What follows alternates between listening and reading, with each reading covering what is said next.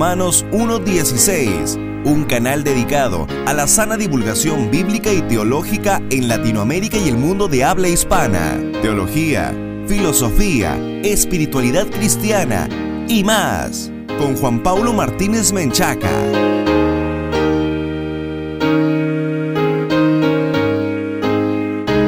Bienvenidos patrocinadores y amigos a un nuevo programa de Romanos 1.16, el encuentro de divulgación bíblica y teológica para la gloria de Dios. Yo soy Juan Paulo, muchas gracias por estar conectados una vez más con nosotros. Si esta es la primera vez que escuchas Romanos 1.16, te queremos invitar a que entres en www.jpaulomartinez.com y accedas a un montón de recursos que te van a equipar mejor para enfrentar los desafíos que presenta la posmodernidad.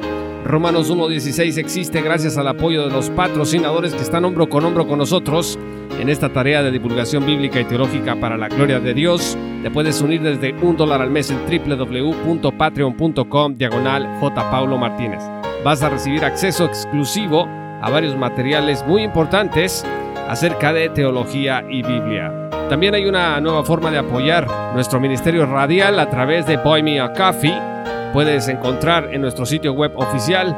El enlace es un círculo naranja con un café. Puedes apoyarnos por una sola ocasión para que este ministerio pueda seguir adelante de una manera más fuerte y más eficaz cada vez. En su extraordinario y fascinante libro Dispensacionalismo, el Dr. Charles Riley empieza a hablar de algunas de las críticas que se han arrojado sobre el dispensacionalismo. Por ejemplo, dice el doctor Charles Riley que respecto de la Biblia de Scofield, la Biblia de referencia Scofield, el doctor John Gersner, que fue mentor del doctor Arcis Sproul, calificó al dispensacionalismo como un culto y no una rama de la iglesia cristiana. En este mismo sentido, otros teólogos han dicho acerca del rapto pretribulacional que es una desviación en el caso de Joe Bowman, refiriéndose a la Biblia de referencia Scofield, dijo, este libro representa quizá la más peligrosa herejía que se haya encontrado hasta el día de hoy en los círculos cristianos. Bruce Waltke, otro de los críticos del dispensacionalismo, dice que a menos de que un teólogo acreditado se levante para defender al dispensacionalismo histórico, esta aberración en la teología cristiana va a morirse. Y así podemos encontrar un montón de ataques, de descalificaciones contra el dispensacionalismo y en especial contra la doctrina del arrebatamiento o rapto pretribulacional. Yo leía hace poco a un pastor que había escrito un trabajo en donde iniciaba diciendo que estaba absolutamente convencido de que la doctrina del rapto pretribulacional era una herejía. Arthur Pink, por ejemplo, otro teólogo antidispensacionalista, llegó a decir del dispensacionalismo que era prácticamente una obra de Satanás. Y bueno, amigos, en medio de toda esta confusión, tenemos que reconocer que en Latinoamérica, aquellos sectores que han sido alcanzados por las denominadas doctrinas de la gracia, han abrazado junto con estas preciosas doctrinas también la escatología reformada y la escatología reformada tiene la característica de no nada más ser adispensacional, sino antidispensacional. Al menos eso decía el doctor Charles Riley y creo, en relación a lo que hemos alcanzado a leer y a ver, que tiene la razón. Y precisamente acerca de este importante tema, es que me da mucho gusto recibir en Romanos 1.16 a un estimado pastor que tiene ya varios años estudiando esta materia, enseñando estas materias importantes de la Biblia. Me refiero al pastor Joel Torres.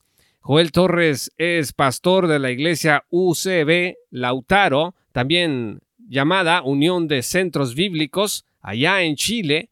El pastor Joel Torres tiene además estudios de maestría en teología con mención en idiomas originales y acostumbra a escribir en su blog ópticabiblica.blogspot.com. Y está en esta ocasión con nosotros precisamente para hablar acerca de la pertinencia de enseñar hoy el rapto o arrebatamiento pretribulacional, porque como hemos visto, hay una tendencia, una ola en algunos círculos, sobre todo círculos reformados, a descalificar el rapto pretribulacional, a atacar de hecho el rapto pretribulacional como algo absolutamente antibíblico, como algo mitológico, como algo inclusive se han atrevido a decir nacido de las fauces mismas del infierno. Y bueno, no quiero demorar más la participación de nuestro querido amigo y hermano pastor Joel Torres. Estimado pastor, para comenzar le doy la bienvenida y la primera pregunta que le quiero hacer es, ¿el rapto pretribulacional es un invento, un mito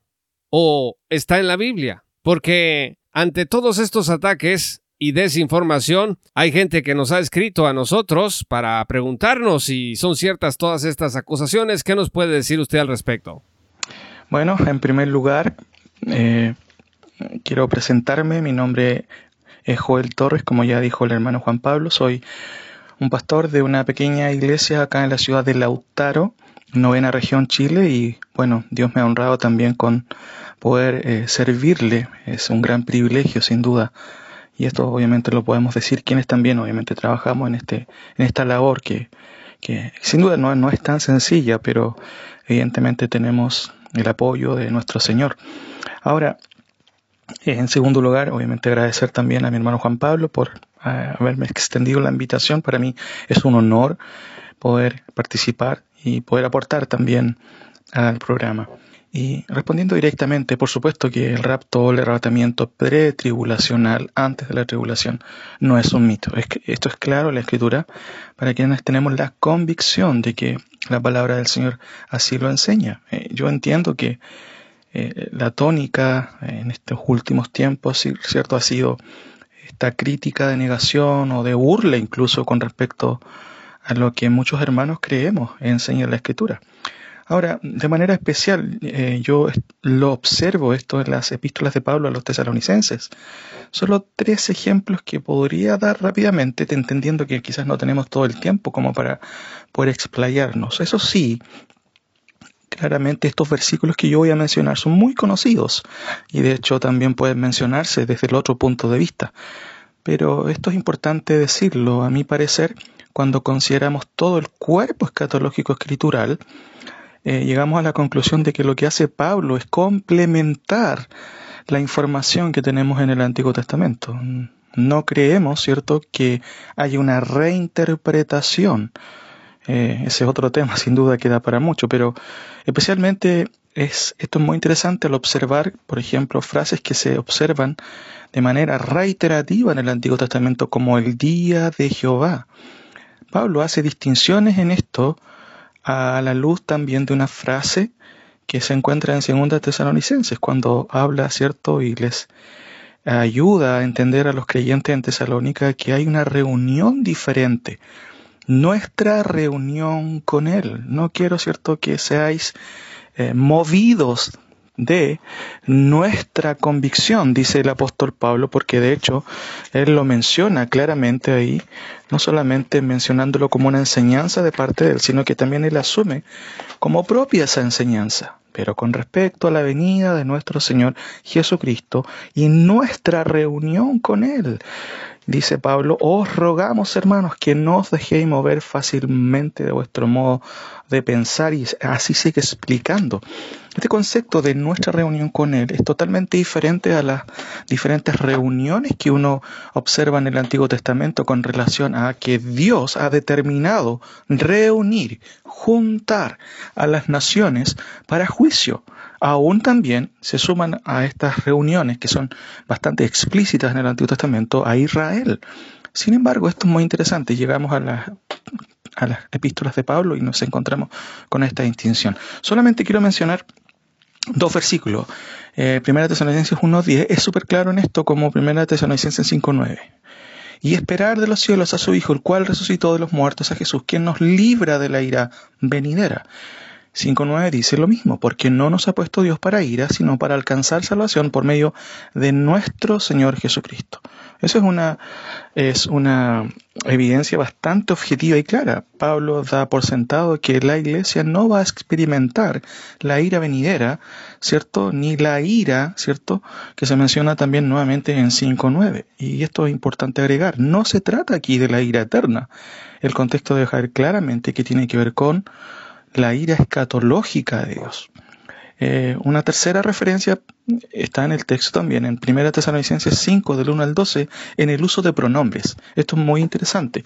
Eh, déjenme leerlo solamente eh, de manera rápida, ¿cierto? Entendiendo que quizás no tenemos mucho tiempo. Pero acerca de los tiempos y de las ocasiones no tenéis necesidad, hermanos, de que yo os escriba, porque vosotros sabéis perfectamente que el día del Señor vendrá así como ladrón en la noche, y cuando digan paz y seguridad, entonces vendrá, noten, sobre ellos destrucción repentina, como los dolores a la mujer encinta, y no escaparán.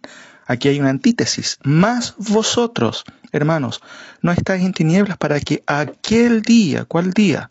Si uno lee las dos epístolas, claramente Pablo está aludiendo al temible día de Jehová. Y dice en el versículo 5, no somos de la noche ni de las tinieblas, por tanto no durmamos como los demás, en este caso como ellos, sino que velemos y seamos sobrios. Pues los que duermen de noche duermen y los que se embriagan de noche se embriagan.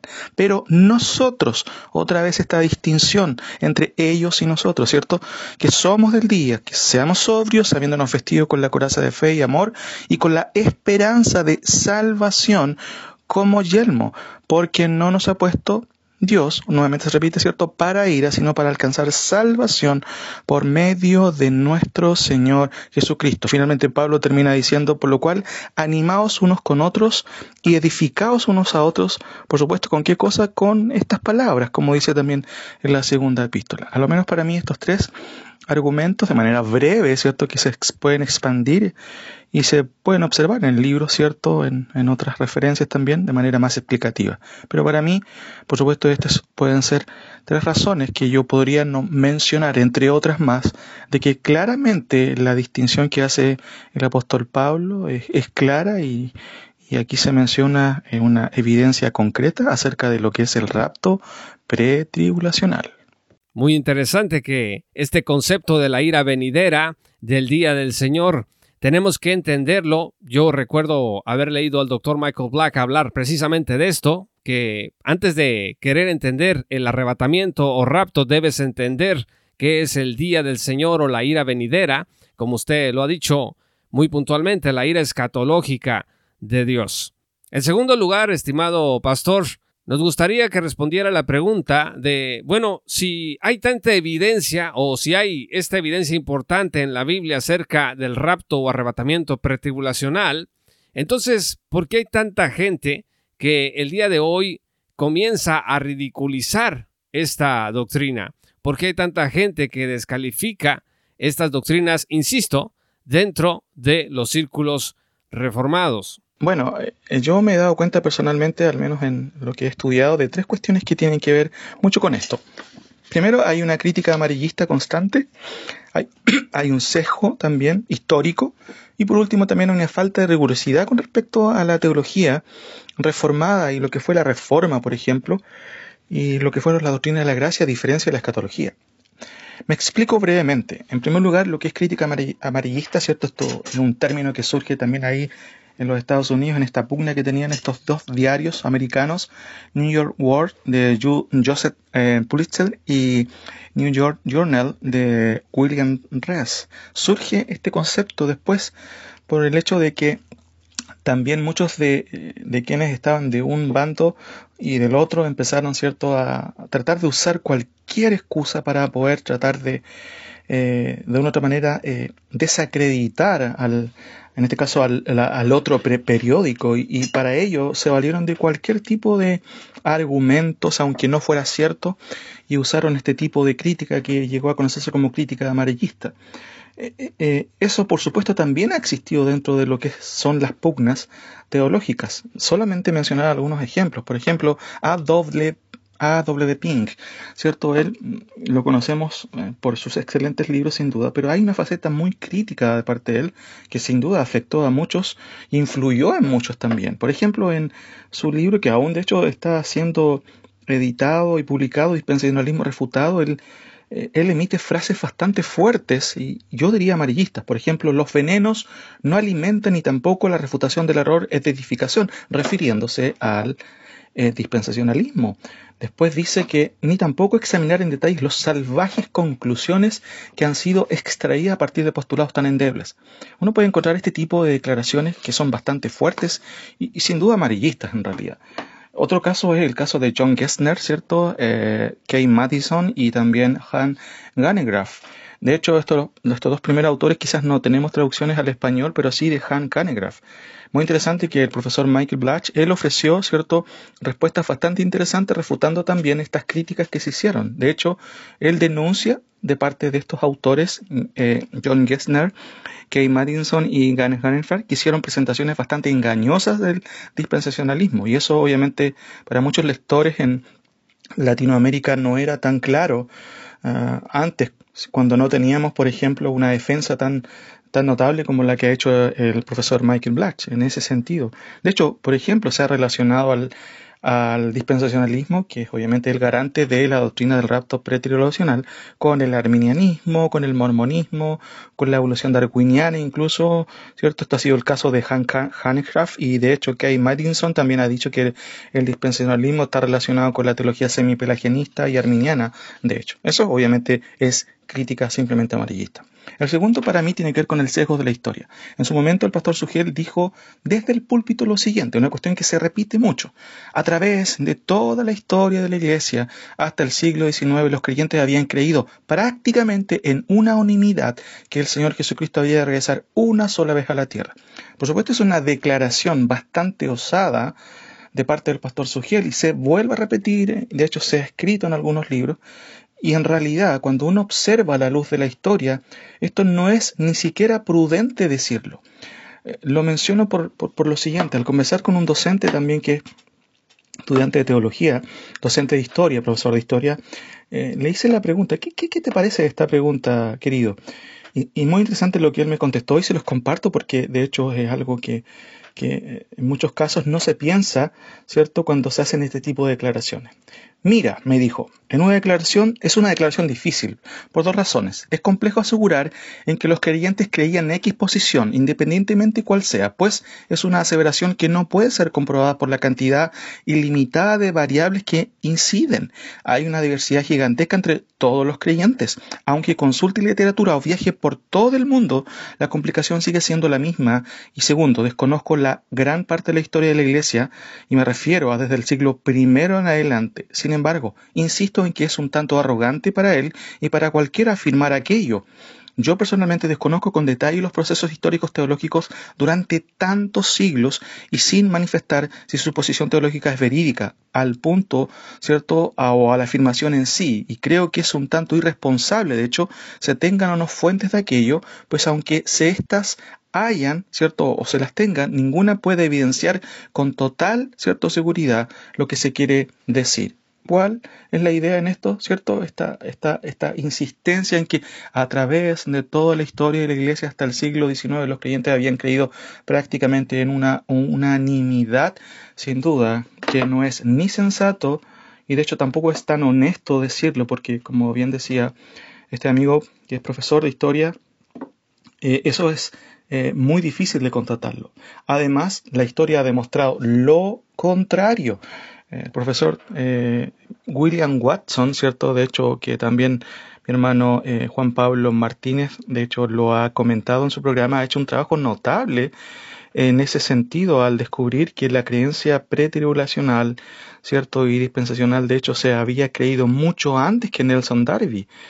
También hay otro libro que quizás no ha sido traducido al español de James Morris, que también él, cierto, en su libro eh, explica o refuta el mito de que el dispensacionalismo es nuevo. Entonces, para mí hay un sesgo histórico, como ya he mencionado, y también, por último, eh, esta cuestión de este, esta falta de análisis riguroso de lo que realmente es la teología reformada. Sin duda, damos gracias al Señor personalmente por las doctrinas de la gracia, y Latinoamérica ha sufrido, cierto, en este sentido, un gran mover de muchos creyentes, de hecho muchos pentecostales que han salido de iglesias pentecostales y han abrazado la doctrina de la gracia, pero en el camino han abrazado todo el paquete y nos han dado cuenta ¿cierto? No han querido estudiar no o no se han dado el trabajo de estudiar realmente la consistencia realmente de lo que es la escatología reformada. Por eso me llama mucho la atención lo que dice el profesor Whitmire, Whitmire en su libro Amilenialismo y siglo venidero, una crítica premilenial al modelo de, las dos eras, en donde él claramente también apunta e invita muchos creyentes a examinar la escatología milenarista. Y él dice en su libro, bueno, hay muchas personas que han luchado con la predestinación y que han venido del campo arminiano y se han obviamente cambiado a las verdades que la escritura nos enseña con respecto a lo que es cierto la soberanía de Dios, la providencia divina, la predestinación y la elección desde el punto de vista calvinista, ¿cierto? Pero de la noche a la mañana han aceptado el milenarismo sin darse el trabajo de haber estudiado. Entonces eso, eso también para mí es otro factor de los tres que acabo de mencionar en ese sentido, que para mí claramente han incidido bastante en esta cuestión de la eh, ridiculización que se hace eh, a falta también, obviamente, de estudio serio de lo que es el dispensacionalismo. Yo estaba leyendo al doctor Charles Wright que hablaba de gente que decía que el dispensacionalismo estaba vinculado ni más ni menos que con la alta crítica, increíble, muy importante, los autores que usted menciona. Efectivamente, nosotros hemos referido los trabajos de William Watson, de James Morris, y bueno, hay una estela de material que no está en español. Parece ser que muchos cuando hacen su crítica al dispensacionalismo, al rapto pretribulacional, se concentran en las notas de la Biblia de referencia Scofield, que al menos en mi opinión, a pesar de que es un dispensacionalismo clásico y que algunos dispensacionalistas de hecho se apartan cada vez más de él, considero que dentro de nuestra herencia teológica es un fundamento muy importante y bueno, se agarran de esas notas para atacar a todo el dispensacionalismo, para hacer un reduccionismo en una crítica que pues no hace justicia a lo que ha sido el desarrollo del dispensacionalismo y en específico, pues en este caso, de las doctrinas que tienen que ver con el arrebatamiento. Y efectivamente, quizá algo que sería muy útil es que los amigos que nos están escuchando, que están inmersos o que se están iniciando en las doctrinas de la gracia, prestaran atención a lo que tiene que ver con la escatología, porque en realidad no hay mucho trabajo de escatología dentro de la doctrina reformada, el amilenialismo pues es el sello que se vende junto con las doctrinas de la gracia y en este caso es notorio que el dispensacionalismo como un sistema que se fundamenta en la hermenéutica histórico-literal gramatical, en una consistencia total con toda la escritura, no nada más con unas partes, sino también con la escatología, sería importante que nuestros amigos también invitarlos a que este principio de hermenéutica histórico-literal gramatical también se empezara a aplicar en la escatología. Pues Pastor Joel, una tercera y última pregunta que le queremos hacer es ¿cuáles son los libros que usted pudiera recomendarnos para estudiar con mayor profundidad estos temas? Sin duda que hay bastantes libros que, eh, que podemos recomendar. En especial, obviamente, menciono eh, literatura que tenemos traducida al español. No puedo dejar de mencionar, por supuesto, la notable obra del profesor Michael Blatch, Dispensacionalismo, Creencias Esenciales y Mitos Comunes. Él, de hecho, responde notablemente a muchos mitos que de hecho acá ah, hemos mencionado muy brevemente. Por supuesto, muy recomendable. El segundo libro que quiero recomendar, por supuesto, es el que aludí también del profesor Matt Whitmire, A Milenarismo y Siglo Venidero. De hecho, no, quiero poner un ranking acá, pero de verdad, hermanos queridos, este es un libro tremendo él hace y toma cada pasaje, cada argumento milenarista y de hecho lo refuta de una manera notable. Para mí es un libro que de hecho cada milenarista debería leer o cada persona que, tenga alguna duda al respecto. Para mí es muy claro, es muy potente el libro y, deja ver eh, los argumentos, ¿cierto?, del milenarismo por un lado, pero al mismo tiempo los refuta para mí notablemente. Hay un tercer libro también que para mí es clave, entendiendo de que el tema esencial de la escritura es el reino de Dios. Eh, evidentemente, entendiendo que hay también otras posturas. Para mí, un libro eh, eh, que ha sido para mí notable también es el libro del, del, profesor también Michael Blatch, Él reinará por siempre, que ha sido traducido también al español, una tremenda obra que cubre desde el Génesis hasta el Apocalipsis con lo que es la temática sobre eh, lo que es el reino. Y de hecho el profesor eh, Michael Black hace un análisis muy interesante de cada libro del Antiguo Testamento, pasando también por el Nuevo Testamento. Y sin duda el lector objetivo no puede llegar a otra conclusión, en mi opinión, si deja que el texto bíblico sea el texto bíblico. Es lo que hace el pastor Michael Black en este sentido, nos dirige al texto bíblico de una manera muy, muy clara, y eso es una característica de sus libros, son muy claros, fácil de entender, pero al mismo tiempo dejan ver también que hay un hilo conductor en las escrituras que es muy, muy interesante y que de hecho no hay tal como una reinterpretación del Antiguo Testamento por los autores del Nuevo Testamento. Creo que es un libro que puede ayudar mucho en este sentido. Un cuarto libro que quiero recomendar también quizás es un poco más técnico, un poco más difícil, pero es bastante necesario. Creo que es el libro del profesor Afner Chu, que es la hermenéutica de los escritores bíblicos. Me parece un libro también muy, muy, muy rico en lo que es argumentación, especialmente cuando él toca eh, todo este tema indirectamente en algunos casos, en otros directamente sobre esta idea de cómo los profetas y los apóstoles nos enseñan a interpretar las escrituras. También algo muy interesante de cómo ellos siguieron también cierta línea también del Antiguo Testamento para complementar, en el caso de los apóstoles, lo que ya se había dicho en el Antiguo Testamento, no para reinterpretar, que también es una es un concepto que obviamente personalmente al menos nosotros creemos que es errado, no, no, hay, para, no hay argumentos para ello.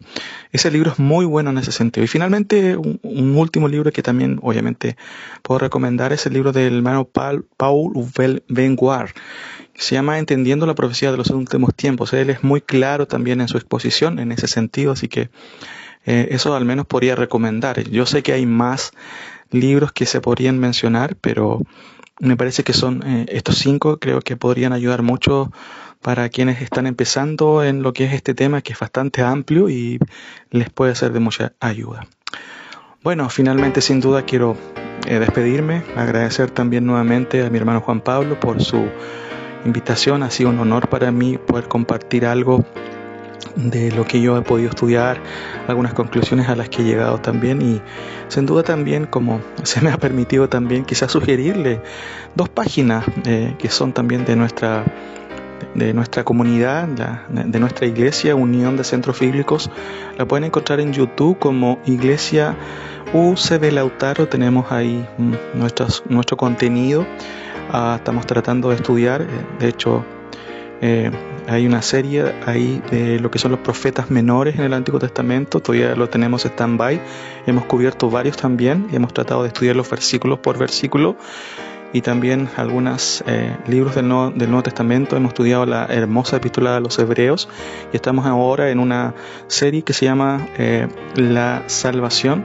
Una salvación tan grande también estoy, estamos terminando también esa serie y también paralelamente a ello también tenemos una serie sobre Mateo 24, una interpretación consistente en donde personalmente también eh, me he dado el desafío de poder refutar un poco la idea eh, reformada a la luz también, no solamente de Mateo 24, sino también conociendo un poco varios matices, por ejemplo, la teología del pacto, conociendo también esta idea de la reinterpretación, si realmente tiene consistencia o no. Así que les agradecería también, sin duda, si se echan una vuelta también ahí, pueden encontrar buen material y por supuesto también eh, el blog del pastor que les habla que lleva por nombre Óptica Bíblica. Ahí también estoy subiendo varios artículos que también creo que podrían ser de ayuda. Así que hermanos, nuevamente muchas gracias también. Quiero darle a cada uno de los que también está escuchando y sin duda nuevamente agradecer a mi hermano Juan Pablo por su deferencia también a poder participar en, en el programa. Que Dios les bendiga.